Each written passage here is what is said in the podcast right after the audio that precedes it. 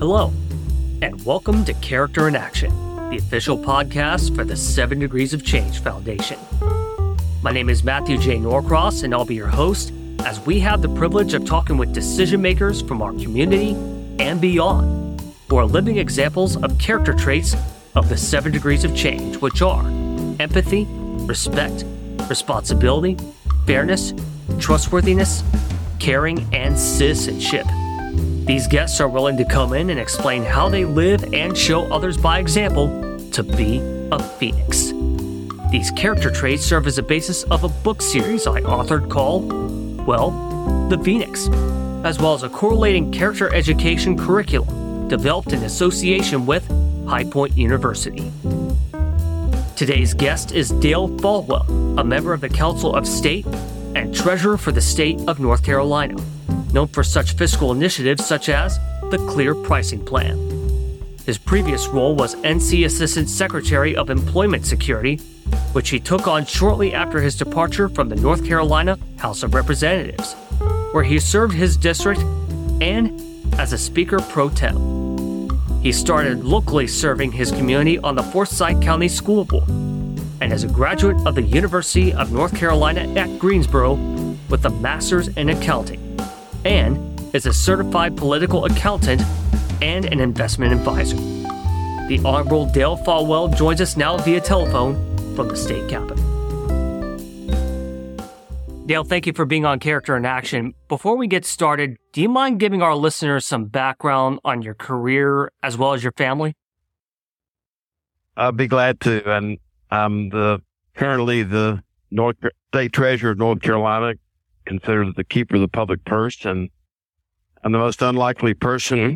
to ever achieve that, given where I started in life. And uh, my background is that I was, uh, for most of my childhood, within a single-parent family, poor in resource, but rich in opportunity, and thanks to the grace of God and uh, other adults who expected the best out of me, but one of the best for me, uh, I am uh, where I am today. And uh, so I spent most of my life in the Winston-Salem area uh, and had an extensive blue-collar career as a paper boy and garbage collector and gas station attendant and motorcycle mechanic. And ultimately, at the age of twenty-two, never thinking I'd ever go to college, I started taking classes at Winston-Salem State, which ultimately led to a graduation at U N C Greensboro. U N C Greensboro. I've heard that's an incredible school. U N C Greensboro is a place where uh, there's a lot of people like me, commuting students, you know, right. In my case, working sixty hours a week, uh, taking sixteen credit hours. Uh, you know, this whole student loan thing was not a big deal because we didn't have the capacity to take on loans or to pay them back. So I'm very grateful to all the professors at Winston-Salem State and U N C. Gee, who helped me through that process.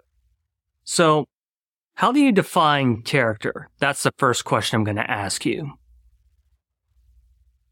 Well, I I define it lots of different ways, but um, I, I just spoke to some high school students up at Watauga High School, and actually the North Carolina School for the Deaf down in Morganton, North Carolina, which was a very interesting presentation where everything I said was uh, was signed and all the questions back to me were signed.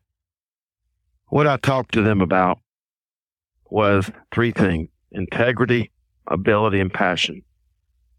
Three very important, de- three very and important there, details.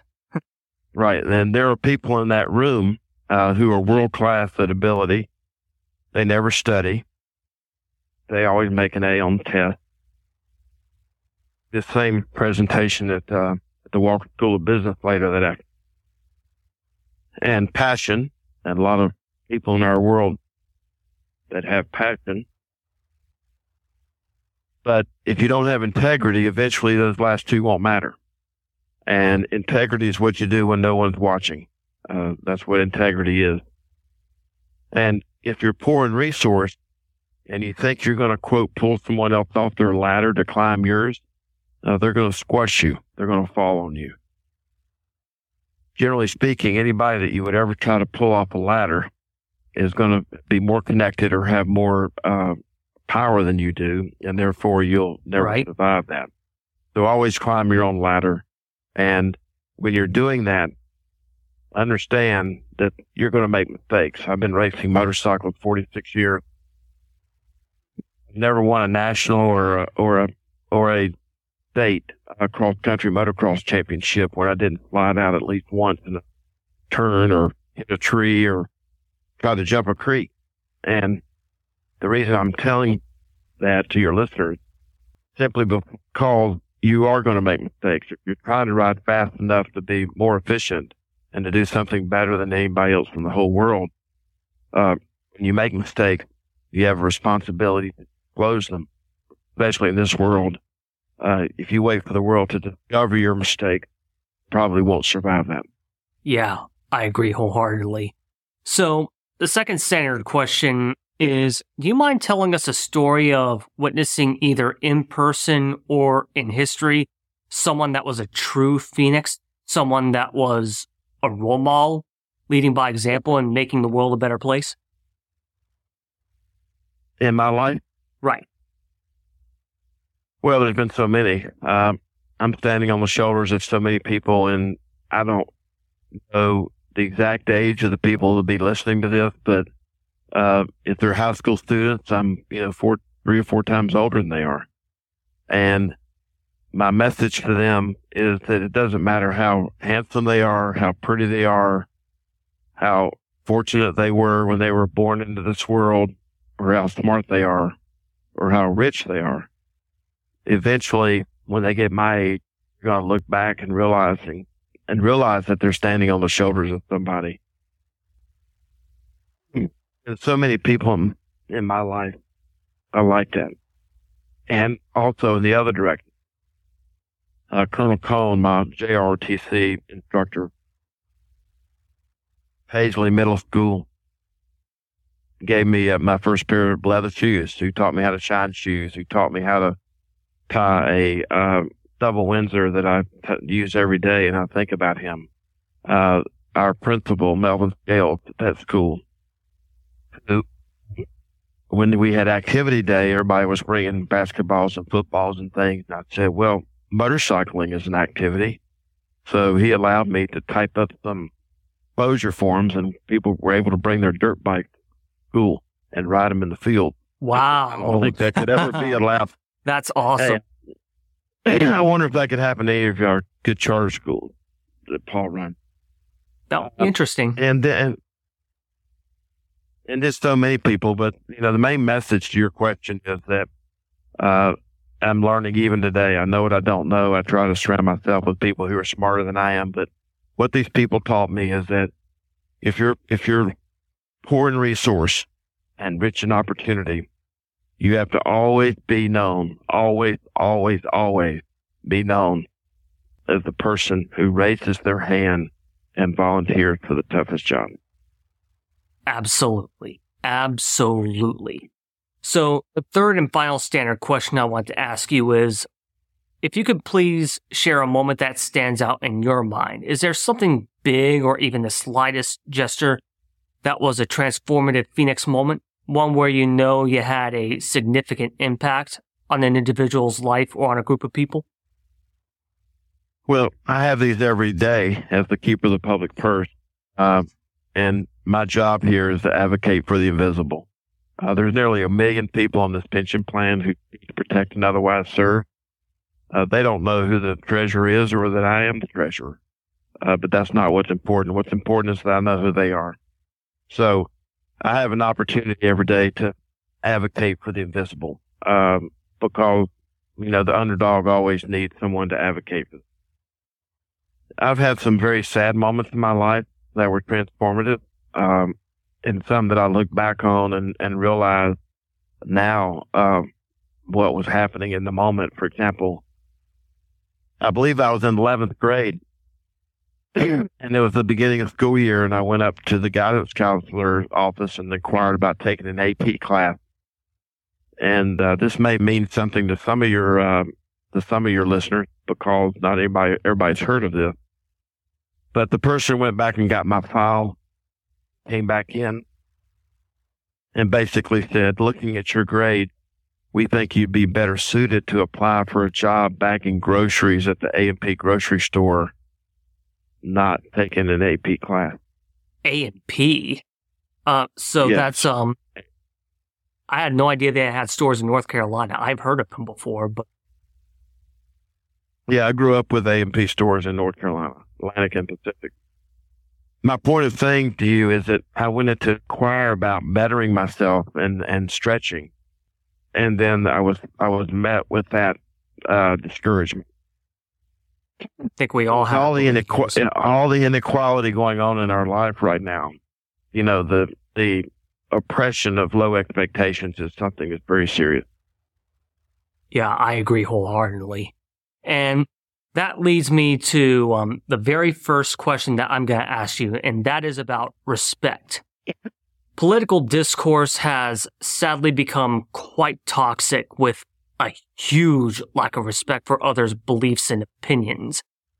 With your decades of experience in public service and the political arena, how have you seen it fall, and how do you think, if we can, get it back? Well, it, it's very discouraging, and as I say, uh, the right and the left wing are connected to the same bird. They just fly around all together all the time. And, you know, during most of my life, we heard of this thing called the military industrial complex. We now have the RAGE industrial complex, R A G E, where people are making hundreds of millions, if not billions of dollars on keeping us separated. You know, in some respect, uh, this has created an opportunity for me because my reputation is for attacking problems and not attacking people. Right. And so, well, there's been so much rage Uh, out there, uh, people at the end of the day, Matt, just want somebody who talks to them like an adult, and what they hear makes common sense. Now, very often when you manage one of the largest pools of public money in the world, which we do here at the Treasurer's Office, we have to use the word no. So we always try to spell it K N O W. If we say no to something, we always try to explain why. And normally, uh, always actually, those explanations are not emotional, they're not political, but they're mathematical. No, K N O W, very important word to know these days, right? Mm-hmm. That's right. Yeah. So let's move on to um, responsibility. You're responsible for the more than one hundred twenty-two billion dollars in state pension funds that provide retirement benefits for more than nine hundred fifty thousand teachers, law enforcement officers, and other public workers. Under your leadership, the pension plan is rated among the top five highest funded in the country and won accolades for proactive management and funding discipline. How do you manage such a huge level of responsibility? It's like an eight eating a ham biscuit. It's sort of one bite at a time. Uh, we have cri- we have created a culture here at the Treasurer's Office of of common sense and conservatism. Now, when I use the word conservative or liberal, it sort of splits the audience. Right. But unfortunately, we we we've lost meaning of these words. The root oh, word yeah. of conservative, it, the root word of conservative is to conserve. It's the reason why I carry this plastic bottle around with me, and I fill it up three times a day because I hate wasting plastic. The root word of liberal is to liberate, to set economically free. And especially if you're a lower income individual, until you learn how to conserve right. in your everyday life, you can never be liberated. And that may be going to Zaxby's, and at the bottom of that receipt, it has a buy one snack pack, get one free coupon, for example, which is worth eight dollars and eleven cents. It may be turning your spigot off when you brush your teeth. It may be, in some situations, like I was in, taking a military shower where you turn the water off while you're, you know, doing everything else that you do.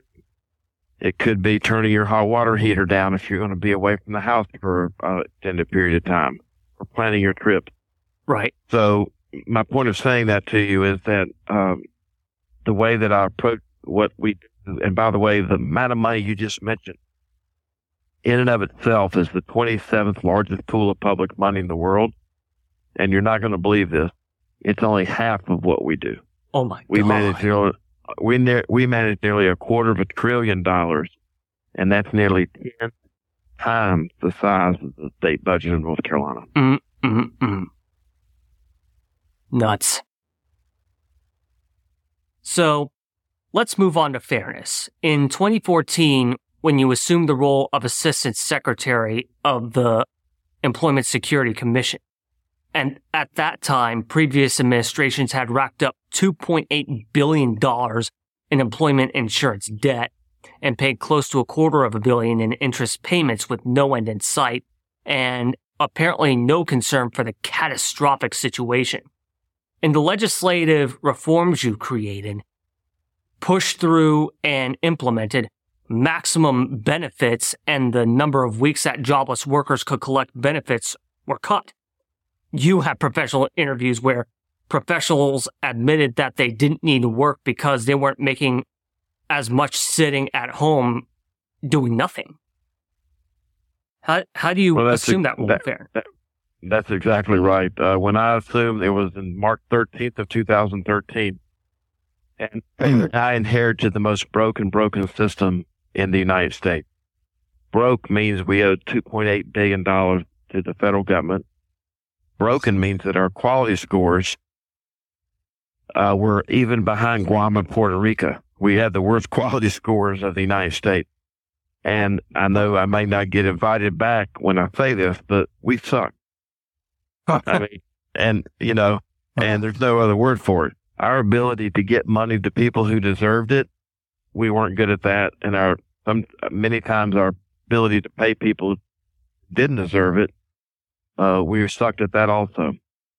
So with this legislation, I was not in the legislature, but the legislature, legislation that was written, uh, giving me the tools. But the untold story of this, because the what happened was we paid off two point seven billion dollars in unemployment debt and built a one billion dollars surplus in thirty months. The untold story of this, Matt, is that we listened to the state employees who worked in that building, who had great ideas of how to get better at giving, getting the money to the people who deserved it and keeping it from those who didn't. So it was, we have phenomenal story after story of people in our own building who came up with ideas on how we became more efficient. Our quality scores catapulted. We had the biggest increase in quality scores in the United States, the number one increase after two years of, uh, in that role. But it was mainly built on listening to the state employees who had these great ideas. We found a person in our building that was drawing unemployment while they were working for us at the unemployment agency. Mm-hmm. And I know, I, I know that doesn't bring a lot of confidence to your listeners, uh, but the fact is, is that uh, what we try to do is push the power down to our employees and listen to our customers. Why should your listeners care about this?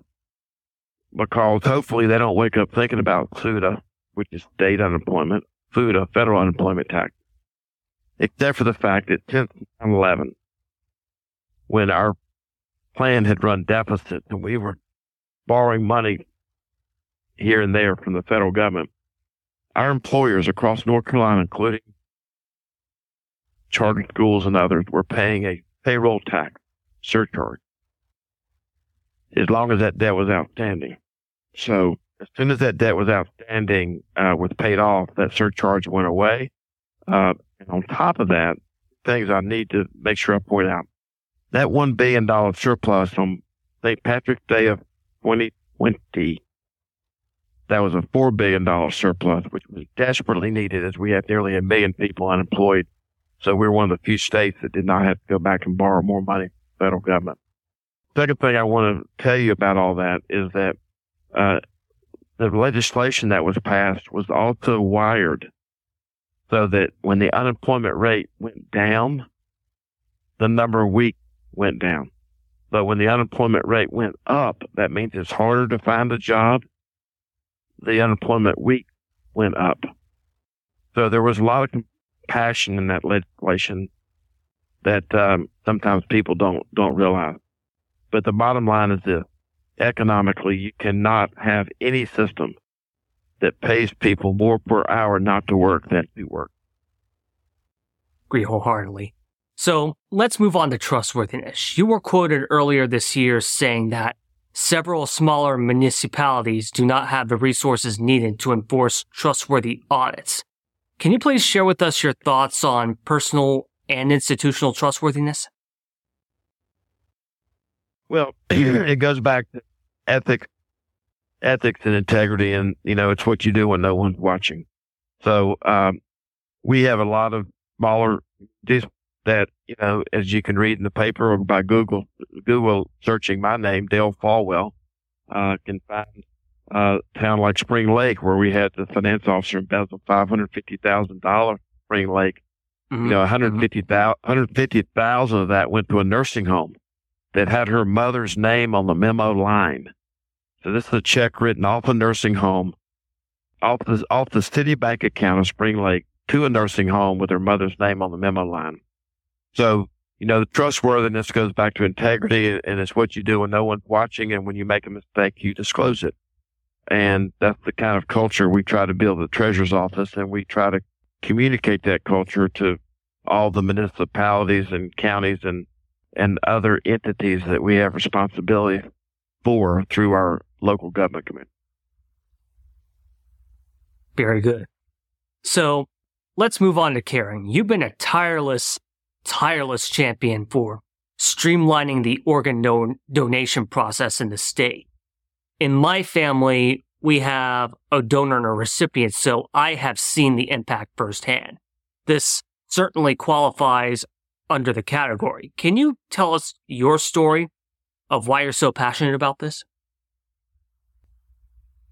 Yes, uh, our life was turned upside down in May of nineteen ninety-nine when our Uh, seven-year-old son was boarding a school bus in front of our house and uh, was knocked thirty-eight feet out of his shoe uh, by a person who did not know what a stop arm was. And um, Dalton, as he was in life and death, was a complete organ donor. But it's only when a close motorcycle racing friend of mine who was an adult died at the age of forty-five. His name was Tim Dillon. Any Carolina fans that are out there will recognize his father as Hook Dillon, who played for Carolina. And Tim died, uh, and he had a hard on his driver's license. And only then, knowing my story with Dalton, who obviously did not have a driver's license, Tim, that I realized that there's nearly three million people in North Carolina who had a hard on their driver's license, but it meant nothing. It meant nothing to a trauma surgeon. It meant nothing to a law enforcement officer. It meant nothing to a first responder. So what I did is I wrote the legislation called The Heart Prevailed. I'm a big country music fan, so I try to get fancy titles because I was in the minority party when I was doing this. I wasn't in the majority. So I was able to write and author and pass twenty-one major pieces of legislation sitting on the back row through Speaker Black, or Hackney, President Pro Tem Basnight, signed by Governor Easley and or. So the Heart Prevails, once the year after it was in, in effect, uh, it codified the hard on the driver's license as a directive of the decedent. It does not mean that we violate D N R, do not resuscitate. It just allows first responders to oxygenate an organ immediately. You don't transplant an organ. You just oxygenate it to keep it fresh so that when that person does arrive at the hospital, the organ transplant matching process can take place. I'm very pleased to report, and thank you for reminding me of this important legislation, that organ transplant increased fifty-eight percent in the first year of it. Yeah, quite an amazing story. And It it definitely hit straight at home for me because there were members of my there was a member of my family that um had to get there were members of my family that had to do recent kidney re, recent organ donations, so that that really did hit home. Let's move on to citizenship. School board member, House of Representatives, Speaker Pro Tem, Assistant Secretary of Commerce, State Treasurer. Your career has personified good citizenship. Tell me more about your thoughts on being a good citizen. I think everybody has the responsibility to give back, and some can give back more in different ways than others. I also think, in case we run out of time, that every one of your listeners, especially the, the young listeners, need to understand what Oprah Winfrey said to Johnny Depp about thirty years ago, when Johnny Depp told Oprah Winfrey that he went to Los Angeles to play music. And while he was playing music, he met this actor by the name of Nicholas Cage, and Nicholas Cage invited him to act. And Oprah Winfrey looks at Johnny Depp and says the following: does it scare you that something that you're so great at never crossed your mind? And that's what I want your young listeners to focus on. What in their life, what did God possibly make them better at than anyone else in the whole world that never crossed their mind? That they might be better than anyone else in the world. Not better than, but better at something. So, uh, I'm a motorcycle mechanic and a garbage collector, so I am a blue-collar person who likes fixing things, and there's a lot to be fixed in government. And that's why I've gravitated, you know, towards the jobs that I've had. All right, so that actually leads me to the last question I'm going to ask you, and it's about empathy. You weren't born of privilege with cushy opportunities thrown at your feet. You've earned every position you've ever held, which brings a certain perspective to being in roles of great responsibility. The old adage of walking a mile in another man's shoes. How important is it to you to have empathy as a leader? Well, it's very important. I'm currently fighting the healthcare cartel. These are all the major hospitals in North Carolina who are hell-bent on consolidating more power so that they can uh, put profits over patients. Mm-hmm. And I'm currently I'm currently in medical debt collection on purpose. I could pay the debt that I have for the medical procedure that I got, which was an M R I that cost six thousand dollars. I was there for eight minutes. Wow. But I purposely only put five hundred dollars down as the copay because I wanted to put be put in medical debt collection, because I wanted to stand and walk in the shoes of the very people that you're talking about. Mm-hmm. The second, the second thing I'd want to say about, uh, you know, empathy is that, and I have experienced all these through my life. There have been great, great periods in my life where I didn't know better. That could be about where my hands were supposed to be. That could be about where the fork and the knives were. Uh, that could be about what uh, upper getting uh, a degree could mean to me in, in my life. Right. I just I simply didn't know better. I didn't know better than the, I didn't push back on that guidance counselor who said we think you'd be better suiting bagging groceries than applying for an A P course. But then there's people who just don't know better, and we need to have the highest levels of empathy for them. Right. And then and then there's the people that do know better. And then there's the people that should have known better. I have absolutely no tolerance for people who, who are, should know better, uh, because that comes back to integrity. And when you do know better and should know better and you still do the wrong thing, uh, I don't have much tolerance for that.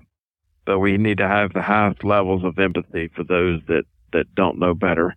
And I was one of those for most of my life. And on some topics, I'm still one of those people. I think I think we've all been at that point in our lives, don't you think? Well, I do, and it goes back to my public position right now, is that, especially for the young listeners, uh, there's a difference between a politician and a public servant. A politician, if you look at what the Greek, Latin roots of those words mean, are is someone who is taking in order to enrich themselves, uh, who have they achieve all their public service goals the night they get elected. They just want to get elected. That's all they want to do. A public servant there to enrich the people that they're there to serve. And any of your, especially your young listeners, I hope they'll consider going into public service. There's a very high-paying job in state and local government right now. Um, And I hope that when they do that, they'll they'll think about, you know, what they can do to enrich others. Because at the end of the day, no matter how old we are, as long as you have somebody to love and something to do and something to look forward to, you'll be complete in God's eyes. Please share with us some thoughts on how we can bring character back into our culture and in our politics. We need leaders who will lean in the other direction and prove that there's a, a better, more efficient, profitable way to do that. And in the last two elections, I've been outspent five to one, five to one. And even with my name being at the bottom of the ballot, T for treasurer, I've received more votes than anyone who's ever run for president of the United States. So I'm trying to set an example that you can be outspent five to one and still, still win an election and even get more votes than anybody who's ever run for president of the United States in North Carolina. Dale, thank you for joining us. It was an honor and a privilege to be able to speak with you today. Well, we'll do this again, and maybe next time we can get some that's on here to ask me some questions and, and tell me how they think about these things. All right. Thanks a lot. To learn more about our foundation and both the Phoenix Children's Book Series and curriculum, visit our website at seven degrees of change dot org. Thank you for listening. I'm Matthew J. Norcross, and always remember, everyone can be a Phoenix.